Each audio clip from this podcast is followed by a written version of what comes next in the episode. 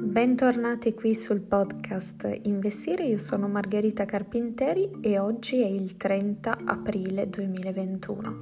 C'è un nuovo aggiornamento della Federal Reserve. Powell ha commentato l'attuale situazione economica degli Stati Uniti, che risulta rafforzata anche grazie ai progressi sul fronte vaccinale. La Banca Centrale ha confermato i tassi di riferimento a quasi zero e il programma di acquisto di asset obbligazionari. La Federal Reserve collega l'attuale inflazione a condizioni diciamo temporanee e specifica di avere gli strumenti necessari a tenere la situazione sotto controllo. Visto che siamo in un periodo di dati sulle trimestrali, raccontiamo un po' le aziende più grandi e i loro risultati per il primo trimestre 2021. Allora, per quanto riguarda Apple, c'è un record nelle vendite sul fronte smartphone grazie all'iPhone 12 5G. Il fatturato è a più 54% anno su anno ed è ben al di sopra delle attese. Sempre sopra al di sopra delle attese c'è la trimestrale di Facebook, il profitto è quasi raddoppiato rispetto al 2021. Il fatturato dal settore advertising è a più 46% anno su anno e il titolo è andato molto bene, ha segnato anche il più 6%. Amazon ha previsto un aumento del salario per più di 500.000 dipendenti. L'aumento sarà tra i 0,50 dollari e i 3 dollari l'ora a seconda del caso.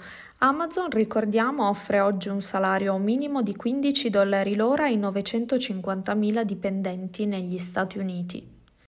13 gruppi tecnologici cinesi sono stati convocati dal governo di Pechino, presenti anche Tencent e ByteDance, che è l'azienda madre di TikTok.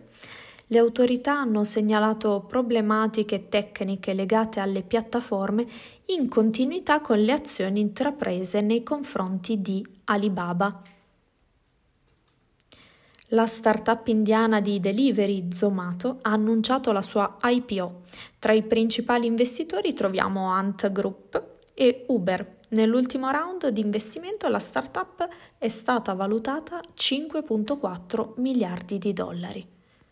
E ora parliamo un po' dell'Italia perché è confermato l'acquisto di borsa italiana da parte di Euronext per un valore di 4,4 miliardi di dollari. Cassa Depositi e Prestiti e Intesa San Paolo entrano a far parte dell'azionariato, rispettivamente con il 7.3%, CDP, Cassa Depositi e Prestiti, e l'1.3% invece Intesa San Paolo.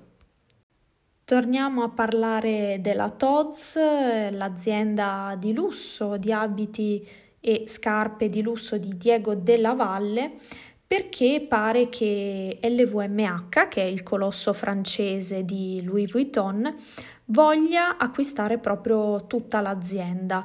Ha rafforzato la propria partecipazione arrivando al 10%, ovviamente bisogna cercare di capire il prezzo, a quale prezzo comprerà LVMH la TODS. Si sussurra possa essere sopra i 40 euro ad azione terza seduta consecutiva al rialzo per Mediaset che tocca i massimi da dicembre 2019 e sono stati addirittura superati i 3 miliardi di capitalizzazione di mercato. Il motivo pare sia riconducibile a un accordo fra Vivendi, Fininvest e Mediaset. Addirittura l'intesa dovrebbe prevedere la distribuzione di un dividendo di 0,3 euro per azione.